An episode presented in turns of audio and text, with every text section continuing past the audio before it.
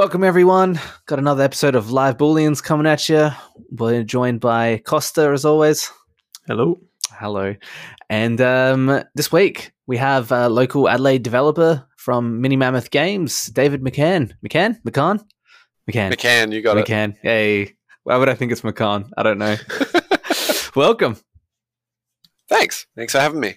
No, thanks for being here. Um, so Mini Mammoth, you guys have had a bunch of games. I remember I met you guys when you, I think you were going through AIE. Um, was it the GDML? Is that how you say it? Yeah, so that's the third year for AIE. Mm. And that's like the, and, and you guys did that, didn't you? The the business plan thing. Yeah, that's us. We um, went through that, and now we're part of the incubator, and that's just running out now. Oh, nice. Is that based still at um Game Plus? The incubator is, but we're not. Oh, okay. Yeah, nice. Oh, awesome. Whereabouts you based? Um, so we're out in Collinswood in the ABC building on floor six. Oh, Oh, that's dope. cool. That's awesome. I was looking at So that view a- behind you. Yeah, you won't find that in Games Plus. uh, where, where uh, there's like a couple of TV like things going on there as well.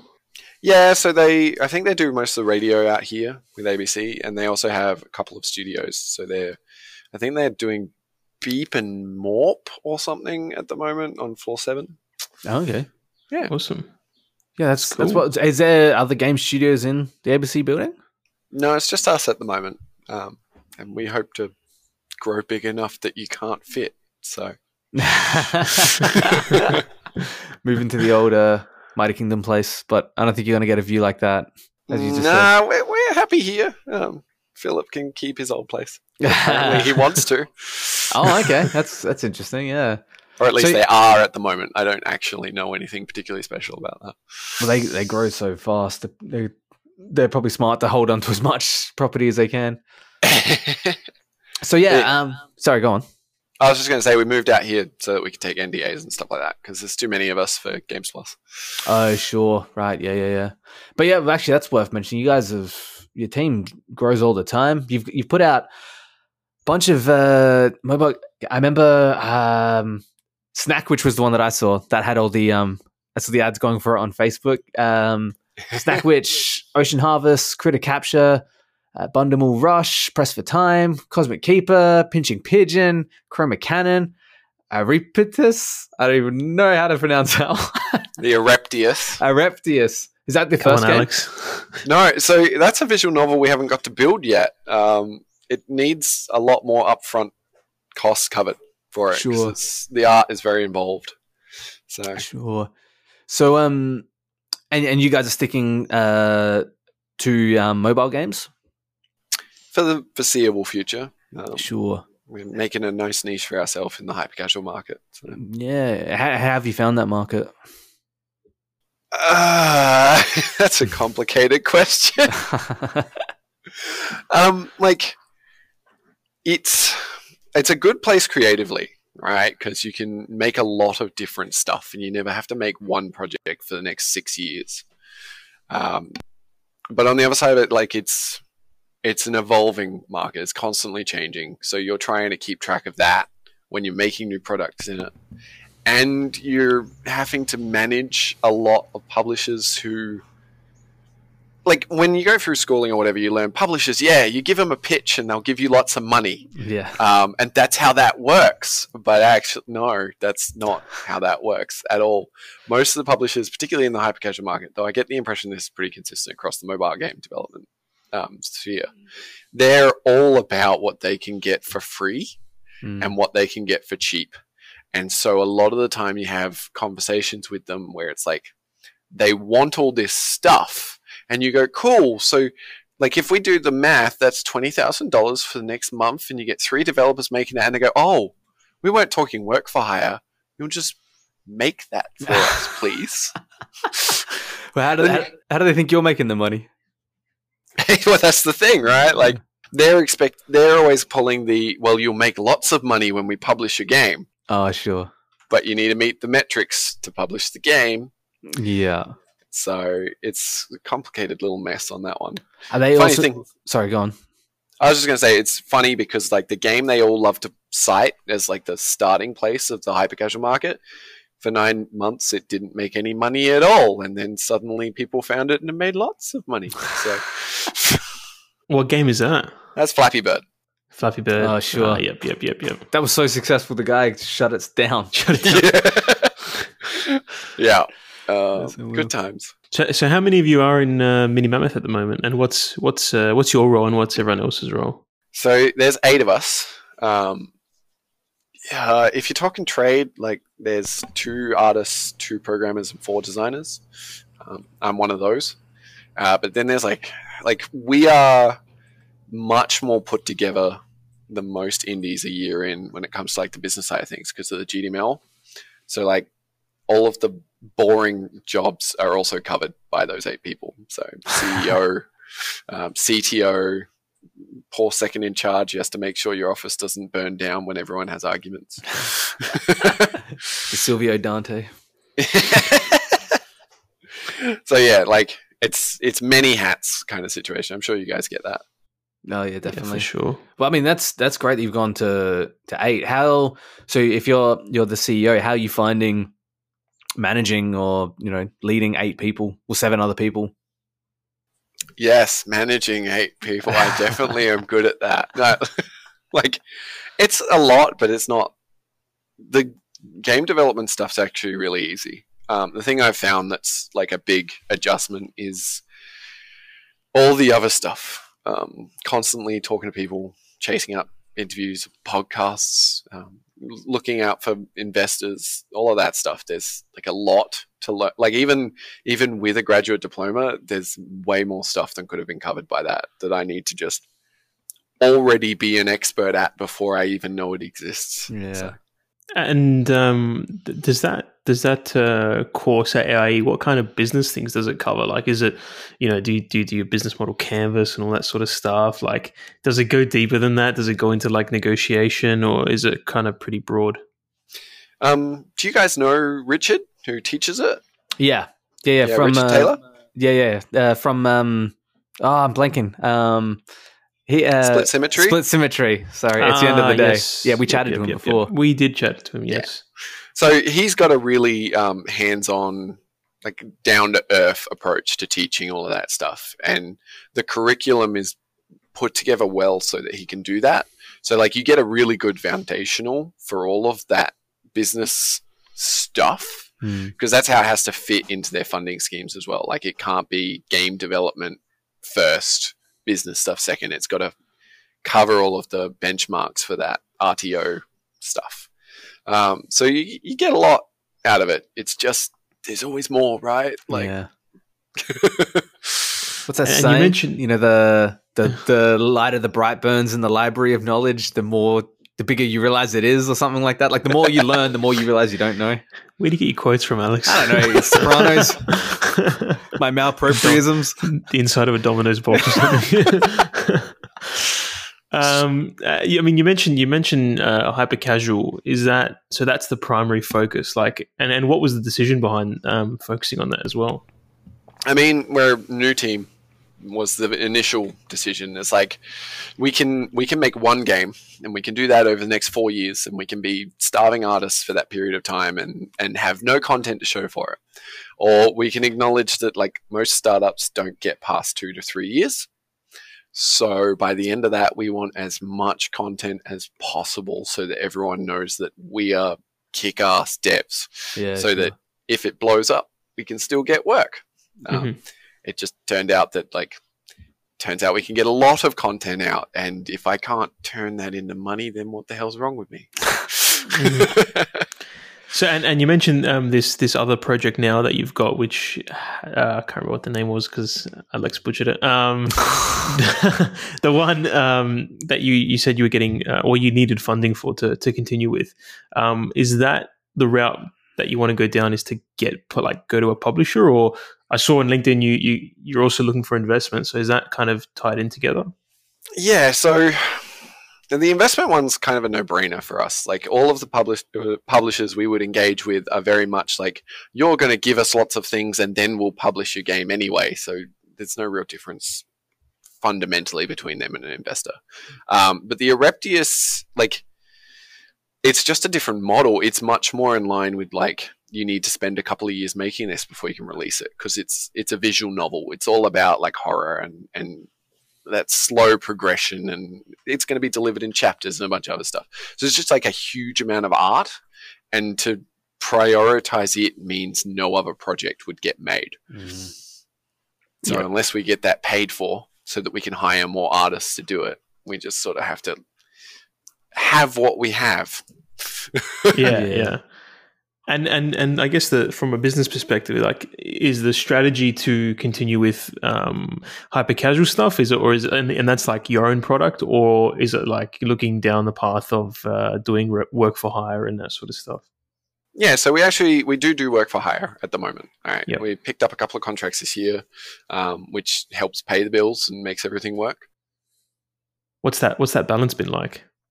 Uh, having eight devs, I think, makes it a lot easier than it does for most other small studios. Um, means that you can have more than one thing going at the same time. Mm. Uh, you know, it's it's client work. Yeah, sure. it's it's not as sexy as game dev. You you go off and you make someone else's games and you do what they want, and then they tell you to do things that you would disagree with, and you just do it anyway because they're the ones paying the bills. Yeah. And they decided to ignore you when you said it was a bad idea. So, and and and what was it like, sort of approaching them and uh, you know getting that introduction, being a new team, or you know not, I guess having a couple like runs on the board, but like not you know being super established.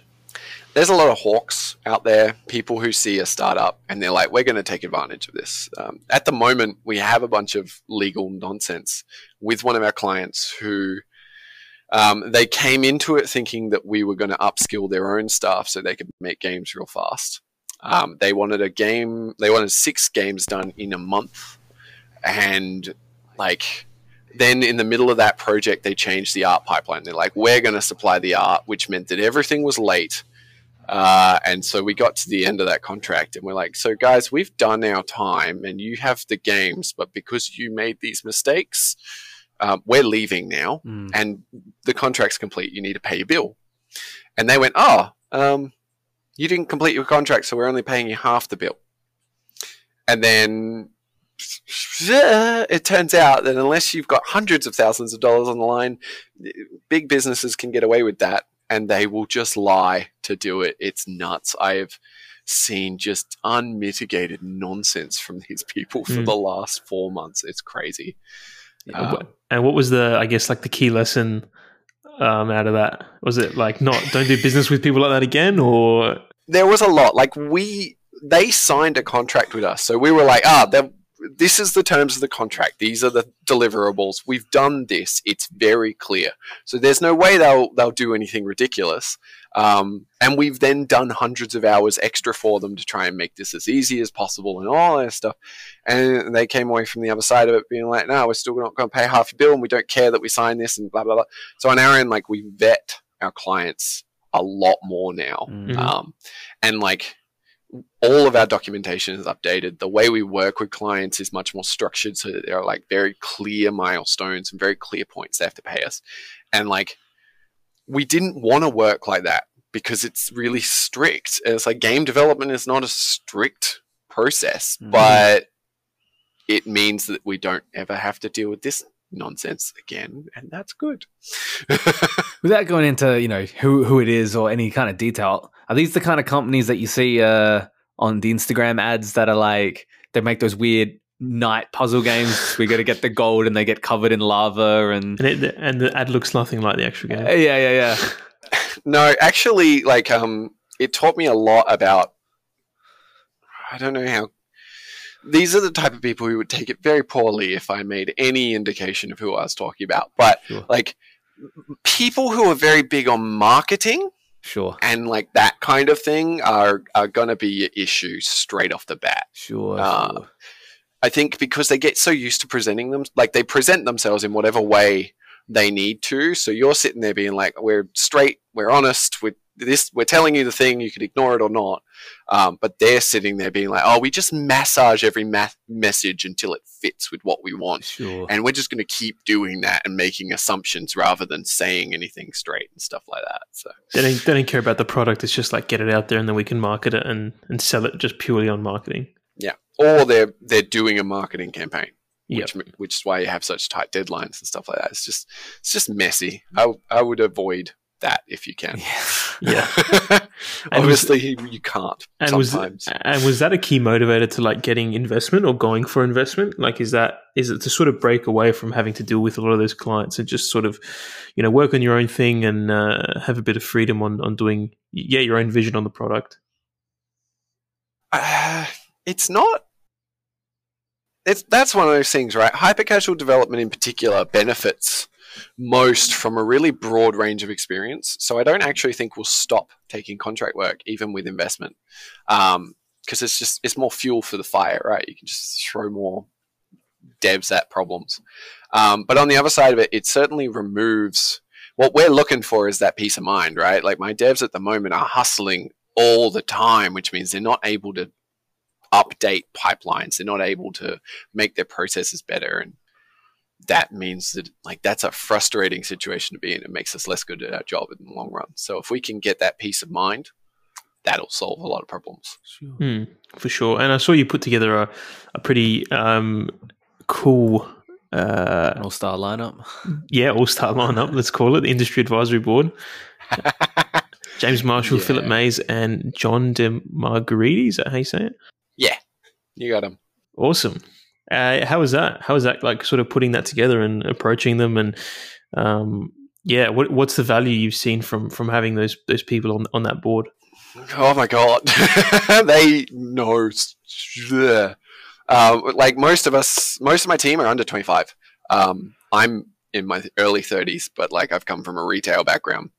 These guys have been doing it for like a decade or two decades, and they all just know so much useful stuff. Like one hour talking with John, and suddenly we knew like a whole bunch of pitfalls that could happen with investment and and all that stuff. Like they're we originally chased them up because we're like, we know that bigger names are going to make investors more comfortable. We'd love it if these people are like actually useful to us on a on a broader spectrum, but at a minimum, they need to be big enough names that people are comfortable with the work we're doing. Uh, but actually, they just knock it out of the park in every way possible. Like there is, it was the best decision while being the most terrifying experience I've had this year so far. Sure. Yeah, because you got, I mean, Philip Mayes, he started Mighty Kingdom during the global financial crisis. So he's got to know uh, a thing or two about, you know, budgeting a game or budgeting a team. And yeah, and yeah, and it also requires me to walk away from a bunch of because, like, like if he just comes to the conclusion that I'm a major knob, uh, then I'm probably never working with the biggest studio in the country again. So, Yeah. Yeah. And, and I mean, I, I know that I think even when uh, Phil Mayes started out, a lot of his strategy was like build as many games as quickly as possible and just get better, like iterate. Have you have you seen uh, or have you taken any other things or anything similar or any advice from from Phil on you know building it and growing it and you know building good product? Yeah, so it's complicated because we brought them on. We try to walk a very fine line with Philip because we don't want a situation where um, he feels like we're leaning too much on his MK status. Mhm. Um, so we brought them on specifically around investment. So that's generally where we keep those queries for the time being.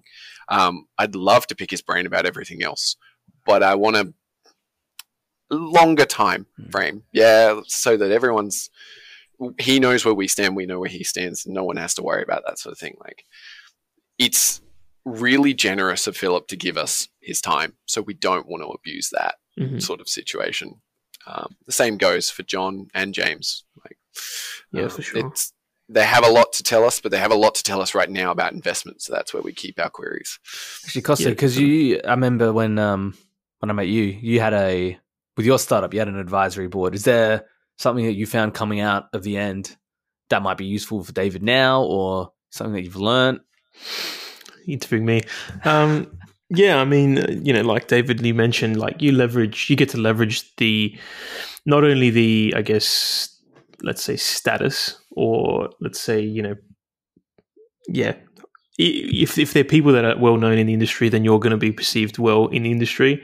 And the other thing that I got that was pretty valuable was the networks of of mm. those people. Like you can get an introduction. You know, I was doing a startup in uh, in aerospace industry, and having like some person that knows a contact to, you know, Airbus and Boeing, like some of the biggest um, aerospace companies, and just being able to like get an email or a contact straight into the exact person you want to speak to, like that's that's powerful. I don't know how it, you know if it's different in in games, um, but yeah, just even having that, and then also having them as a sounding board, like that you can just say every you know three to six months you, you touch base with them all or you touch base with them individually and just chat to them and and they tell you like, yeah, this is a dumb idea, or this is cool, uh, you know, keep going in this way, or what about this, and and that sort of stuff. Like it's kind of you don't you don't li- you know you don't uh, take everything that they tell you as like gospel, but it's just like another point of view that you can take on and uh, go from there. Mm. And that, yeah, like a hundred percent. Uh, just getting that insight is really important.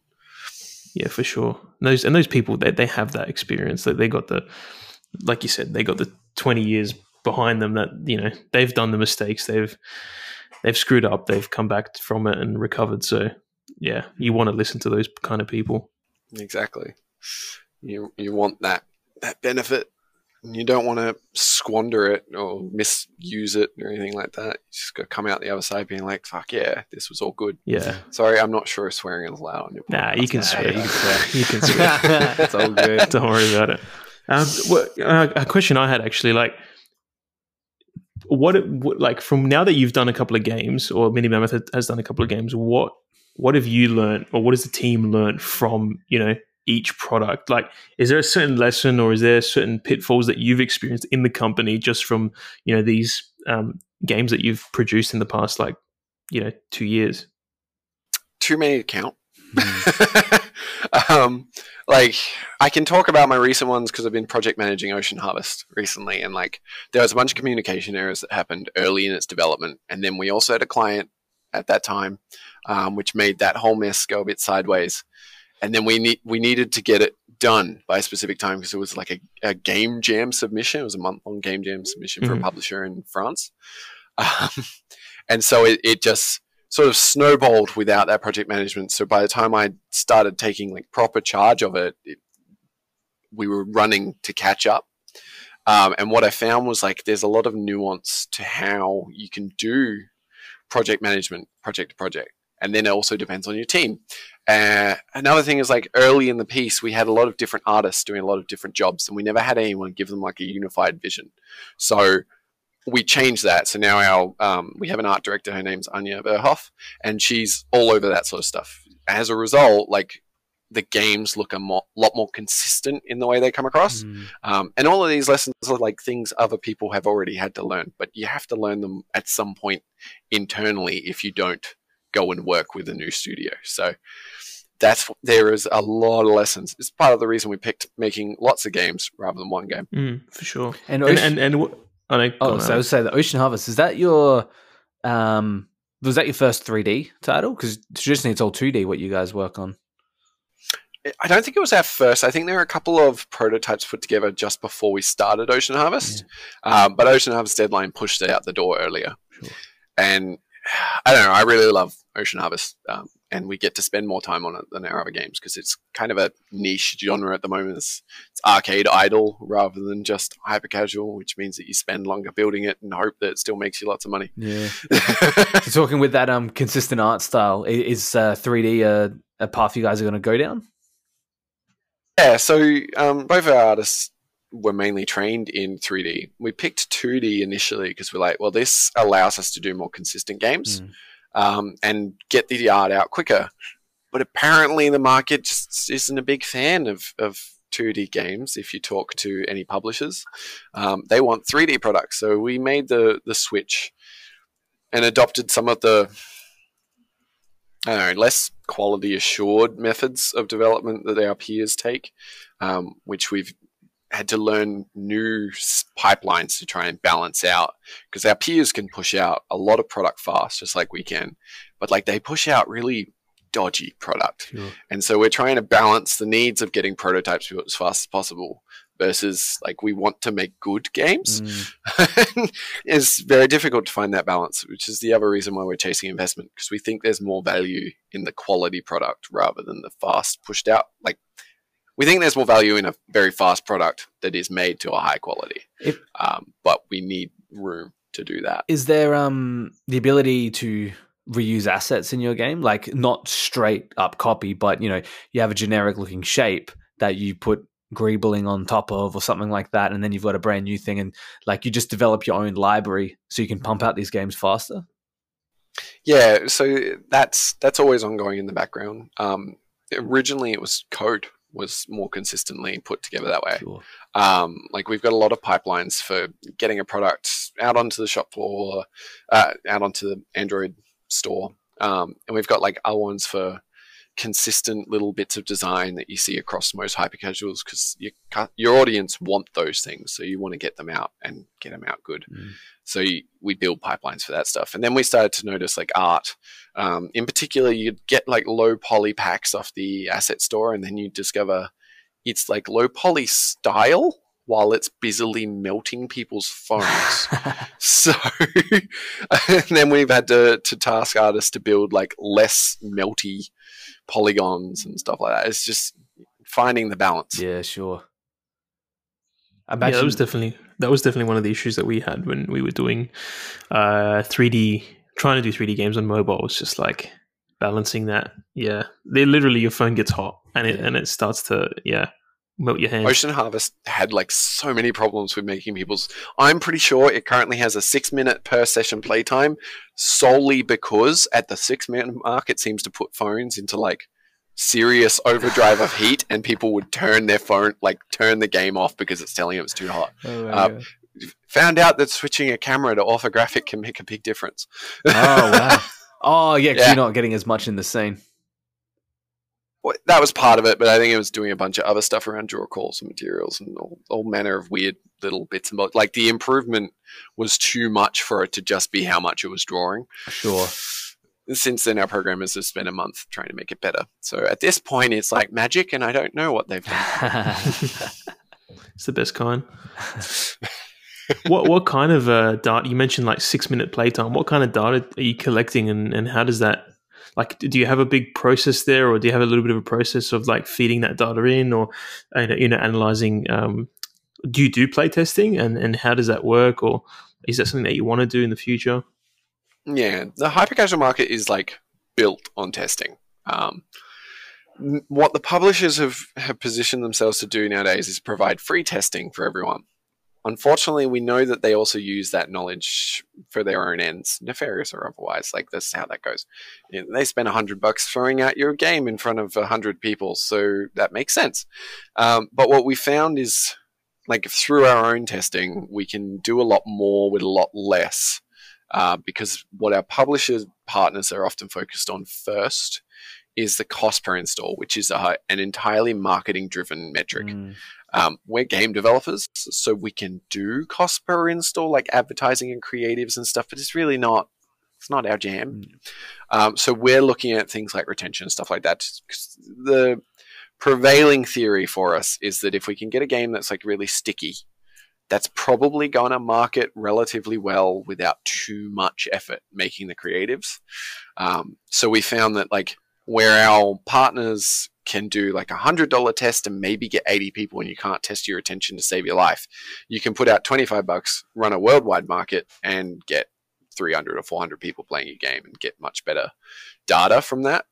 Um, so that means if we have a lot of like systems for getting data, the type of data we get is all about like your play sessions. I know there's probably organizations out there that are like, we want to know like your name and whether your nose is hairy and how many children you have and stuff like that. But all we care about is like, how long did you play the game in this session? And did you come back to the game a couple of times? And then like, from there you build out your, your metrics and your analytics just like everyone else does yeah the marketing marketing metrics with um from a business point of view and not a creative point of view are very different things. From a creative point of view, Yeah. you actually want results. So, like you know, Steam's results on the back end, um, you want to know how long they've played the game for.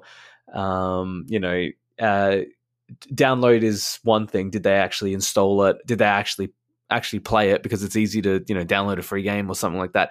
Where from a business point of view, they have people to impress, so they they don't look for the unique downloads. They look for or like unique plays. They look for Total- total, total plays. downloads, Yeah. yeah. so they can tell their higher ups that this was a, a worthy investment or something like that. And you see a similar thing with publishers in the hyper casual market. Like there are a lot of very unscrupulous pu- publishers who are very, very, very focused on getting your game into that top 10. And they don't care how little money you make out of that process because the thing they're focused on is telling everyone else they got more games into the top 10 downloads. Sure. And so, like, there are a lot of hyper casual developers who just get run out of the market by stuff like that. Like, they've got successful games and no revenue from it. It's nuts. Who are you guys looking to? Um, like, what developers in the, in your space do you look at and you're like, that would be great if Mini Mammoth were, benchmark against. yeah, benchmark. Um, I mean, we tend to punch above our weight, so we look at like, oh, it's been a while since I did the the checks, but Voodoo is normally in that list. Just looking at their work, um, we look at who they're publishing and stuff like that. Um, most of the publishers have internal, like dev teams, Sure. so, like, in a long enough timeline, our goal is to disrupt that part of the market, not by becoming a publisher, but by changing the way developers have to engage with publishers. Um, but we have to get to that point first. So, we tend to look at studios that have had a lot more time than us to develop their pipelines and try and hit their their goals because if you're hitting above your weight then you're doing well Yeah. And and uh, something um, I was thinking about actually was with these hyper casual games. What's you talk about like a pipeline and a, a bit of a process. What's it like um, from a game design perspective, documenting? And you know, you get these people who write game design documents, and you know they take like months on it in such a fast environment or like a fast turnaround. How do you document, or how do you how do you get those mechanics across? Um, and yeah, communicate that. in a perfect world, we were we have templates for all of our documentation, and it would all be filled out. Mm.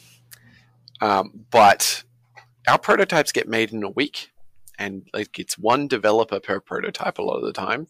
So you got six prototypes going at the same time, and you're the sole dev on your one. So our documentation doesn't get filled out, and it won't get filled out until we come back to it. And that's fine because it's a week's worth of dev. Like, yeah, you can do like our ana- analytics plans don't change much. Um, our target audience is the hyper casual market, which is anyone between the ages of 18 to 45, both genders who travel places or want like one to five minute gameplay sessions and want to come back to it. Like the, the hyper casual genres uh, branch from arcade games to puzzle games to all manner of other weird stuff. So like you don't need a target audience for the time being unless you want to like write two sentences saying, "Oh, I think the puzzle audiences will really get into this." So then you look at like you could do really in-depth breakdowns of mechanics and systems, but why would you? You should be building them. Mm. You've you've got a week. Well, it's interesting because it, it changes. We found it changes from country to country. Like, uh, I can't remember which way around it is, but like the number one genre of video game in America is puzzle games, but here it's not. Um, Hmm. So as you're saying, you know, you've got that huge range of casual, uh, hyper casual gamers, but within there, you've got those genres um, that, like, you know, a puzzle hyper casual might not be interested in a, you know, a, a an action adventure hyper casual A runner. runner. just run, Yeah. run, runner. but yeah, like, yeah, it's just you could spend your entire life doing paperwork in this job, and it would be a worthwhile and valuable endeavor. But if you're the only developer on the game and you already have a clear vision and you've got a week to make it, I wouldn't Hmm. fuck around with your paperwork. It's just not worth the effort. You've got to get the game made. Yeah. Um, and you, you spoke about like having six prototypes going on at once. Is that is is the process then? You know, here's an idea. All six go out, build it, and then the best one wins, or what's this? Yeah. So the recent the recent side of this coin is like with partners who are publishers, they have their own lists of products. Um, and then like every other person and their dog wants some game to put their ad mediation in or some other bloody thing, or you you're building a relationship with a new publisher, so you promise them a game. So like some games are already promised to publishers, some are passion projects because like you can make a game for a target audience you can do it in a week make the passion project. Um, some games are like niche explorations of like arcade idle or some other weird sort of hyper casual genre that you think you can get the game made in a week and then you just you just make it as fast as you can and hope that it goes well. And like because the thing about the hyper casual market at least is like if you learn your lesson from flappy bird the lesson is that literally any weird thing might just resonate with people. So that's your goal is to try and find those gems. And that's a lot. It's really hard to know how the market would have shaped up if it didn't have hundreds of millions of dollars in it being thrown at it by publishers because it just would be very different. Like I've I am watching publishers make Arcade Idle be a genre because every year they run like two to three game jams where they get a bunch of developers to build arcade idle type games. And for the reference, arcade idle is like a really stripped down idle game um, that fits with some of the other genre bits and pieces. And they throw hundreds of millions of dollars into those games, which means that they're going to have many installs and then they're going to be in the top 10 downloads. And then other developers are going to see them and be like, that's a niche I could get into. And suddenly there is a new genre. But it's not because like a bunch of game developers thought that was a good idea. It's because the publisher went, well, if we throw enough money at it, maybe it'll exist when we're mm. done. Mm. It's like extrinsic motivations coming from like the publishers wanting it to be a thing. Exactly. On the other side of that coin, like Arcade Idle is a cool game, uh, game genre. Yeah. I like Ocean Harvest. I think it's cute. yeah, that is definitely cute. So, uh, knowing those things that you're saying, the um, you know, it's uh, the paperwork's time consuming, but you see that they're coming up, they're just creating their own genres. How do you see Mini Mammoth progressing? Like, what's what's your vision for it, um, and how do you realistically see it progressing? Um, well, so obviously there's two. There's the nothing happens, and we all go and get jobs elsewhere. Um, which like at this point, the amount of work every one of my devs has completed in two years' time, like that's perfectly plausible, and they'll have really good jobs from it. Um, and you got to be realistic. But the version of life we want to live is um, one of these games takes over, or an investor gets involved and, and puts a four year runway in front of us. And then you will see something like 230 games built from Mini Mammoth Games, and we'll have a bunch of devs going over all of our old product to increase the quality and, and make it fit with their standards. And then we'll cross promote across all those games and, and start cycling our audience and just like setting standards for our peers that they won't be able to ignore because that means that like the market will have to get more ethical about the way it behaves because it's competing with an organization built on our values, which is honesty, integrity, compassion, and respect. And those are like the drivers of all the decisions we make, which means that all of our peers need to start thinking that way because we're making them look bad if mm. they don't. And it means that publishers will have to engage with people differently because otherwise they just won't have the content they want. And in the long term, scaling up, doubling our size would be nice, maybe tripling our size. Hmm. You know, that'd be cool. Um, then you get even more games, and we just keep going. And then from there, we'll move out into other genre, like out of our markets. Like hyper casual is nice, we like it here, um, but we do want to make bigger products as well. Um, we're like we're business minded, but we are creatives first. Uh, I'm a designer before I'm a CEO, and hyper casual games are cool, but there's some. I want to make a Skyrim one day. Yeah, sure. Yeah, yeah. and you're, you're using uh, Unity, I imagine. Yeah, yeah, yeah. Have you and um is the plan just you're sticking with Unity? Have you are you looking at Unreal Five and being like, oh, I could make that Skyrim so easily in that. um, like I would like to work with Unreal. Uh, right now, it would be a risk to my business because that pipeline we built to get games built in a week wouldn't apply anymore. Um, but the other thing is like Epic doesn't necessarily align very well with our values either. Unity are very quiet. They're not very loud. They also don't do anything particularly obnoxious. And so I don't have to deal with any of that. I could just be like, no, they're fine. They're helping out small devs. They're expanding. They're they're easy to interact with as a as an engine. Most devs in mobile currently use Unity because Unreal was kind of painful to work with for a long time. Like I'm happy to explore. I'd love to explore some of the open source other engines, um, but like got to get there first. Got to get to the point where you can do that sort of exploratory work. What's the um? Um, I I haven't looked too much into hyper casual. What's the main way of you know monetization in hyper casual games? Is it ads, ad revenue? It is. It's it's hundred percent ads. You're looking at an audience who they log, they open your game, they play it for five to ten minutes, um, then they close it, and they go away, and they come back a couple of days later and they open again. So like you'd love to give them in-app purchases, but you're also expecting them to only be around for like two weeks. Mm. So most folks don't really engage with them. Yeah. Um, a few do. You'd love for more to engage with it, but like, here's what it is.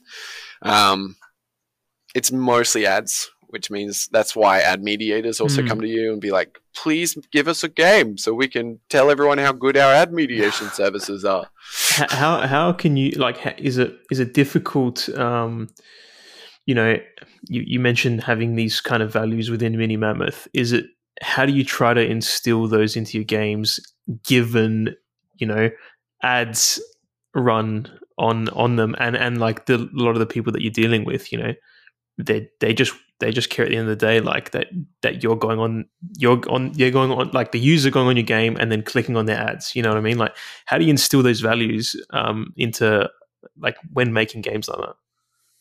You got to be able to say no, which sounds ridiculous. I'm sitting here saying, please, I want money and safety and all the rest of it. But like, it, we put integrity second. So it's honesty and then it's integrity for a reason. And like, I'm always saying that our values are aspirational, right? Because it's kind of impossible to make a person have honesty and integrity 100% of the time without them screwing up their life.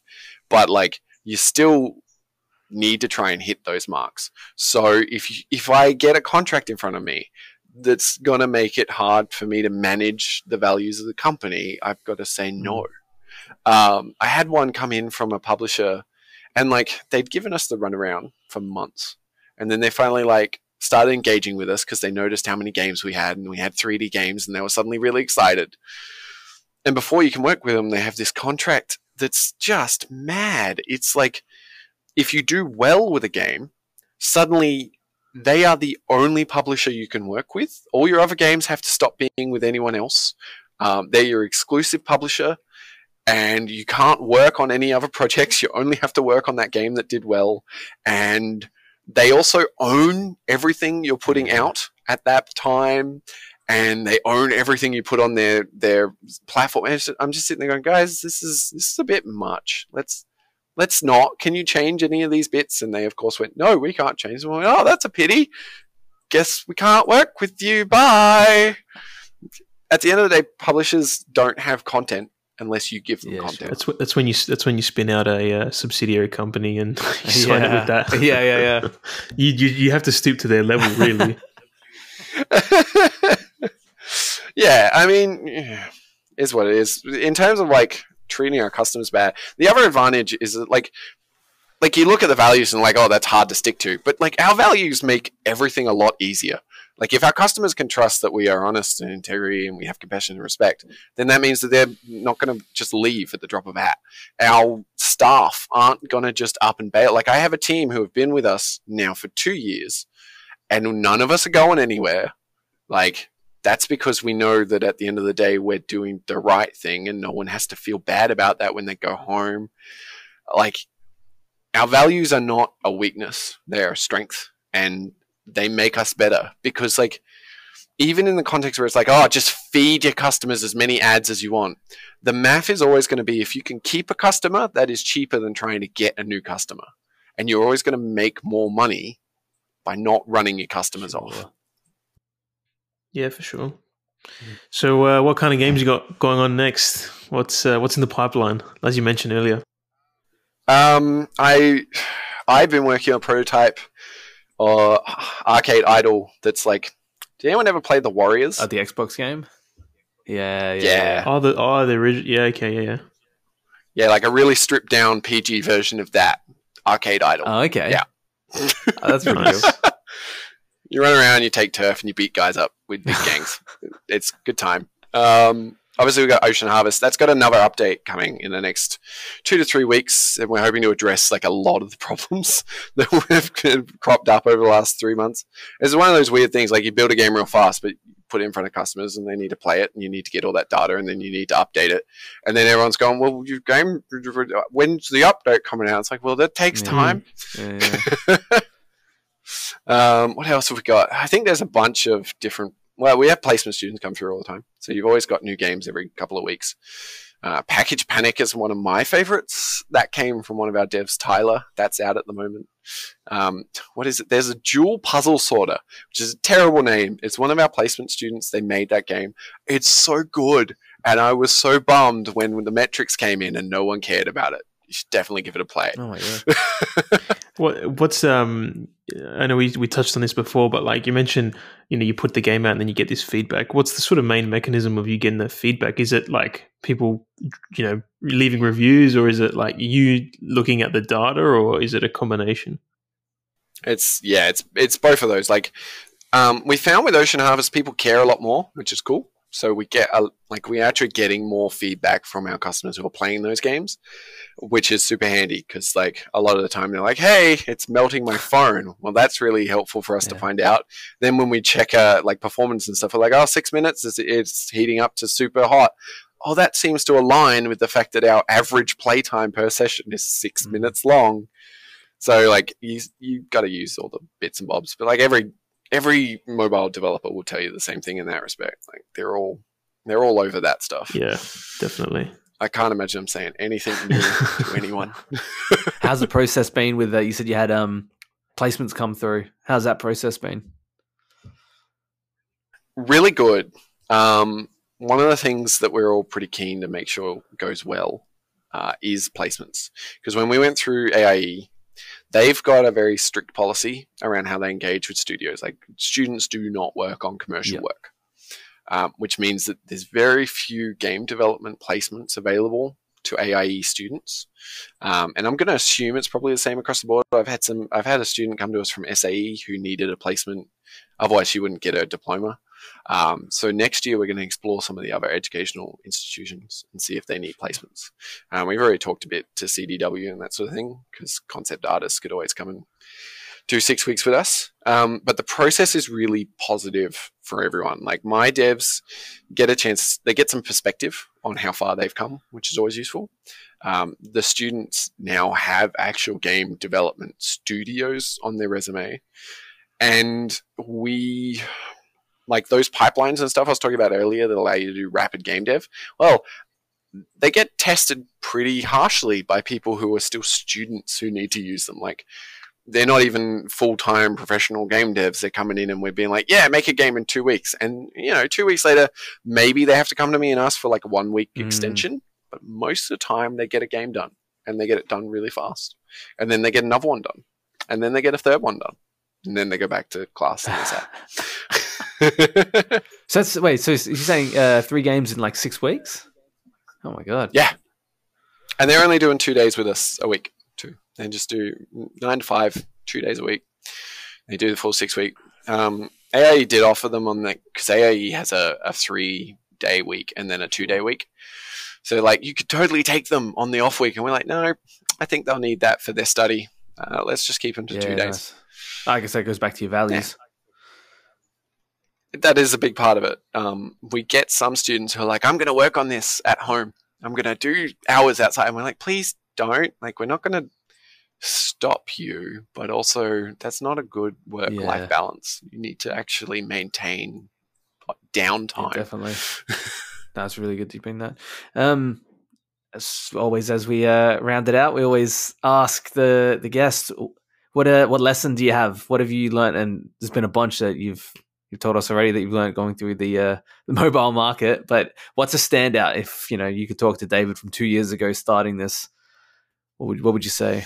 Um, if I could talk to me, so any anyone who wants to like be really driven behind their studio, um, you need to look outside of game development for all of the other like little skills or big skills, all the knowledge you need around like investment and networking and all. Like we get a lot of value out of people who have nothing to do with game development, and like they're the people who put us onto things like advisory boards and chasing investment. And when I'm talking to investors, I'm not talking to game devs. They don't. You need to learn the language to speak to them so they get what you're talking about. So like you'll hear things like um like I'm very CEO-y nowadays. So a lot of this talk was probably like business objectives and our values are good or bad or whatever, and they're really good for the company. Like you learn that stuff outside of game dev because when you're talking to game devs, it's easy to just riff and, and chat and hang out, and that's great. Uh, but unfortunately, we're all poor, so Doesn't help. yeah, it, does, Yeah. it really doesn't. So you got to get outside of your comfort zone with that one. Yeah, right. Yeah, I mean, yeah, it's um, I definitely, yeah, I didn't come from a traditional game design background. Costa didn't either, and Costa's very switched on with that stuff. You, heard him say before he's from a an aerospace startup, um, and uh, he was yeah making a, a mobile two D three D game and watching his process through it of uh, picking up this stuff and approaching it differently. It's it's real interesting watching that stuff. Mm, I came at it from the business, probably going into game dev, so it was the op- the opposite way. But yeah, nah, it's always you got to learn. You definitely need to know the other stuff to be able to succeed, especially when it's your own venture. Yeah. Yeah, it's probably useful just in general. Like even if you you're starting at the bottom in like a studio or whatever, to know all this stuff. Like we all hate that it's about who you know, not Yeah. what you know. But like it is at the moment, and unless you have billions of dollars to change that situation, that's how it is. Yeah, Yeah. and it's the soft skills. Hey, like being able to talk to someone and just like discuss and openly, you know, tell them what your problems are and and and treat them, you know, well and and all that sort of stuff. It's just like that's stuff that you don't even you can't learn at university, you can't learn at you know uh, these places. So Mm. yeah, You just got to get out there. You got to talk to all the big names in the local industry. that's it. They love talking to you though, so you should totally go seek out folks. I know you've you've had Dan on before, and and Susie, Yeah. she's good. Um, uh, those big names, those are people all you young devs should be chasing. Don't be scared of them. catch Dan while you still can before he, Yeah. he goes to uh, To the US, the US. that's it. Oh, Uh, David, thank you so much for coming on. It's good to hear, good to hear how you No guys worries. work and everything. How can uh, people reach out and, and find Mini Mammoth? Um, so I'm pretty liberal on LinkedIn. I'll I'll say yes to anyone who sends me an uh, invite. So feel free. Um, if you go to our website www.minimammothgames.com, you can find a contact form there. That does go through to us. Our website's kind of it's in the middle of getting an overhaul. Um, so maybe I don't want to direct you guys. eh, it's fine. um, otherwise, you can email any of our devs, and you'll find our emails all over the shop at this point. Um, LinkedIn is the quickest way. You'll find me, or you can find Jordan, or you can find Eddie. All of us are pretty okay with accepting LinkedIn invites. Um, I guess you could come out to the ABC building. Security will call me before they remove you from the building. Send a letter. Yes. Awesome. Thank you so much, David.